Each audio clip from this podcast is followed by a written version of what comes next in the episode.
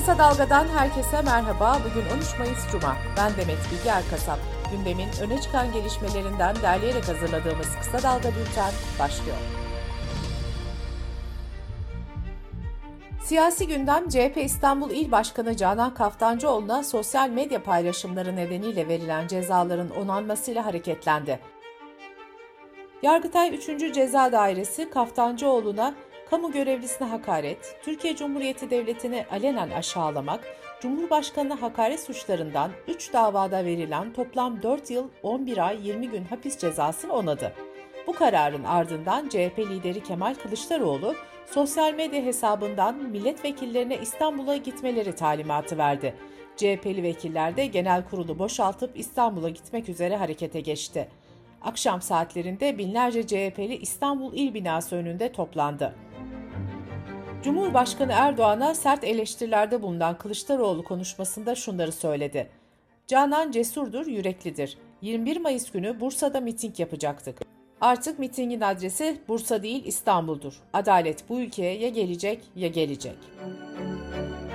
Yargıtay'ın kararına muhalefet partilerinden tepki gelirken Kaftancıoğlu'na da destek verildi. Deva Partisi lideri Ali Babacan bu adaletsizlikten hep beraber kurtulacağız dedi.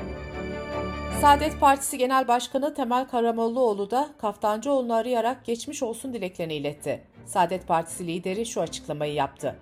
Adalet mekanizmasını muhalefeti susturmak için kullananlar buradan siyasi bir kazanç devşireceğini zannetmesin. İyi Parti İstanbul İl Başkanı Buğra Kavuncu da yaptığı açıklamada şunları söyledi.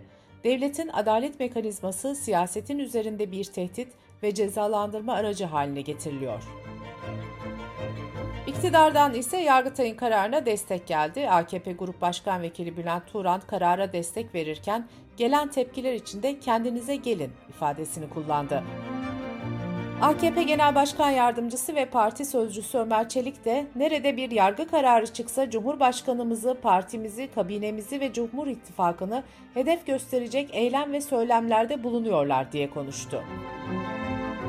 Kaftancıoğlu'na verilen cezaları ilişkin Yargıtay'dan çıkan kararın ardından siyasi yasak nedeniyle seçilmeye engel bir durum olup olmadığı ve mevcut görevine devam edip edemeyeceği de tartışma konusu oldu. Türkiye Barolar Birliği Başkanı Erinç Sakan, siyasi yasak kararının partilerin merkez yönetiminde görevli siyasiler için söz konusu olabileceği yorumunu yaptı. Anayasa hukukçusu Profesör Doktor Fahri Bakırcı ise Kaftancıoğlu'nun cezaevine girmediği sürece il başkanlığı görevini yürütmesinde bir sakınca bulunmadığını belirtti. Ankara 3. Asya Hukuk Mahkemesi CHP Genel Başkanı Kemal Kılıçdaroğlu'nun Cumhurbaşkanı Erdoğan hakkında kullandığı beşli çetenin hamisi sözüne getirilen ihtiyati tedbir kararını kaldırdı. Kılıçdaroğlu'nun Erdoğan'a yönelik sözleri üzerine Erdoğan'ın avukatının talebiyle Ankara 16. Asya Hukuk Mahkemesi tarafından Nisan ayında ihtiyati tedbir kararı konulmuştu. Daha önce eşi görülmemiş bu karara da Kılıçdaroğlu'nun avukatı Celal Çelik itiraz etmişti.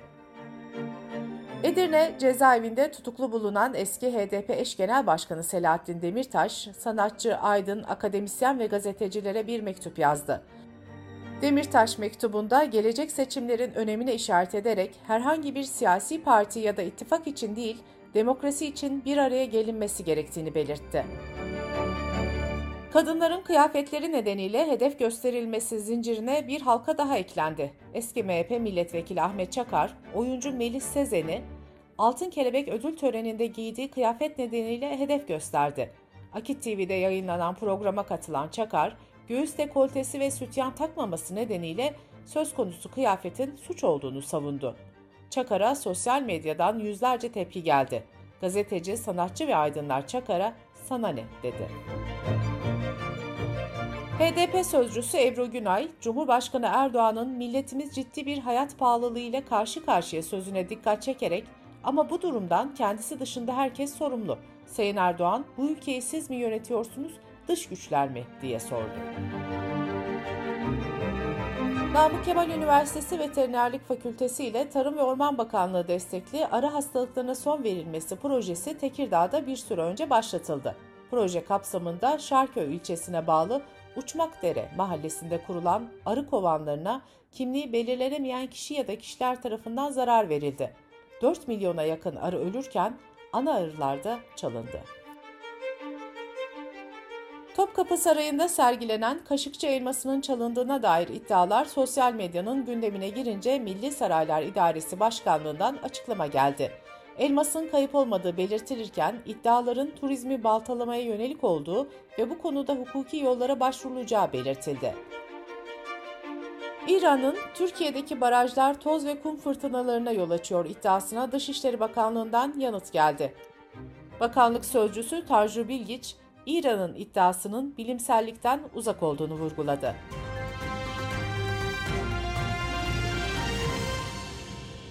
Sırada ekonomi haberleri var. Cumhurbaşkanı Erdoğan'ın konutlar için kredi faiz indirimi duyurusunun ardından ev fiyatlarında artış yaşandı. Yüksek kira ve faiz fiyatla karşılaşan vatandaşlar, tüketici dernekleri Cumhurbaşkanlığı İletişim Merkezi, Maliye ve Ticaret Bakanlığı'na şikayetlerde bulundu. Hem Maliye hem de Ticaret Bakanlığı'nın ani artışları engellemek için önlemler alacağı, konut fiyatlarında denetim yapılacağı belirtildi. Türkiye Seyahat Ajantaları Birliği Başkanı Firuz Bağlıkaya bu yaz iki kişinin bir haftalık tatil maliyetinin 20 ila 25 bin lira arasında olacağını belirtti. Türkiye İstatistik Kurumu'nun verilerine göre evden internete erişim imkanına sahip olan hanelerin oranı 2004 yılında %7 iken 2020 yılında bu oran %92 oldu. Evlerde taşınabilir bilgisayar bulunma oranı %0.9'dan %49.5'a, cep telefonu akıllı telefon bulunma oranı da %53.7'den %99.3'e yükseldi. Amerika'da enflasyonun beklentilerin üzerinde gerçekleşmesinin ardından kripto varlıklarda yaşanan dalgalanma etkisini devam ettiriyor. Bitcoin 27 bin doların da altını test ederek Ocak 2021'den bu yana en düşük seviyesini gördü. ABD Merkez Bankası'nın faiz artırımına gitmesi nedeniyle yatırımcılar riskli varlıkları terk ederken bu durumda Apple'ı vurdu. Yatırımcılar teknoloji firmalarındaki hisselerini satarken Apple'ın hisseleri de dün %5 oranında değer kaybetti. Bunun sonucunda şirketin piyasa değeri 2.37 trilyon dolara indi. Böylece Apple dünyanın en değerli şirketi sıfatını Suudi Aramco'ya bırakmış oldu. Rusya'nın Ukrayna'yı işgali ve Rusya'ya yönelik yaptırımların ardından Hindistan birçok ülke için buğday ithalatında alternatif ülke konumuna geldi. Türkiye'de 50 bin tonluk buğday siparişiyle Hindistan'dan ithalat yapan ülkeler arasına katıldı. Hindistan'ın ihraç ettiği buğdayın fiyatına son olarak geçen hafta %15 oranında zam gelmişti.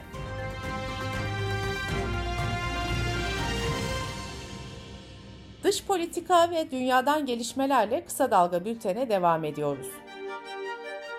Finlandiya Cumhurbaşkanı ve Başbakanı dün yaptıkları ortak açıklamada ülkelerinin NATO askeri ittifakına katılmak için gecikmeden üyelik başvurusu yapması gerektiğini söyledi.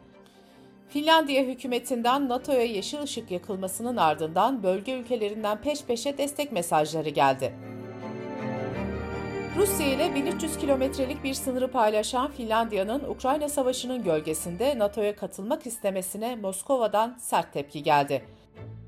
Kremlin sözcüsü Peşkov, Finlandiya'nın NATO üyeliğini kesinlikle Rusya'ya yönelik bir tehdit olarak gördüklerini vurguladı.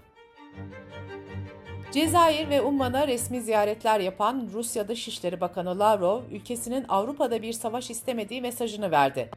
Lavrov ayrıca Rusya'nın döviz rezervlerine el konulmasının hırsızlıktan başka bir şey olmadığını söyledi.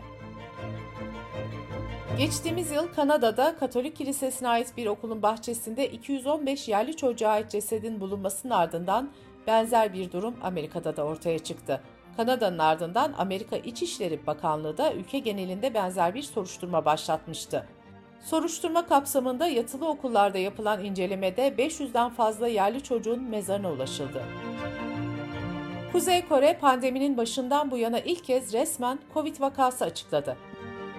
Tam olarak kaç vaka görüldüğüne dair bilgi verilmezken ülke çapında çok sıkı kapanma tedbirleri ilan edildi. 25 milyonluk nüfusa sahip ülkede bugüne kadar aşı yapılmamıştı. Bu nedenle omikron varyantının çok hızlı yayılacağı belirtiliyor. Uzmanlara göre Kuzey Kore'nin yetersiz sağlık sistemi de büyük bir salgınla başa çıkmakta zorlanabilir. Kuzey Kore, Birleşmiş Milletler'in COVAX programından aşı gönderilmesini reddetmişti. Amerika'da geçen yıl aşırı doz uyuşturucu kullanımı kaynaklı ölümlerin %15 artarak 107 bine ulaştığı bildirildi. Hastalık Kontrol ve Önleme Merkezi verilerine göre bu oran her 5 dakikada bir Amerikalının aşırı doz uyuşturucudan öldüğü anlamına geliyor.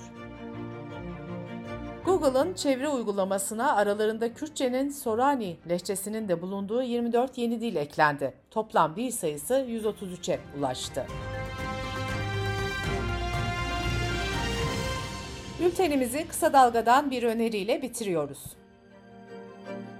8 yıl önce bugün Soma'da Türkiye tarihinin en büyük iş cinayeti işlendi.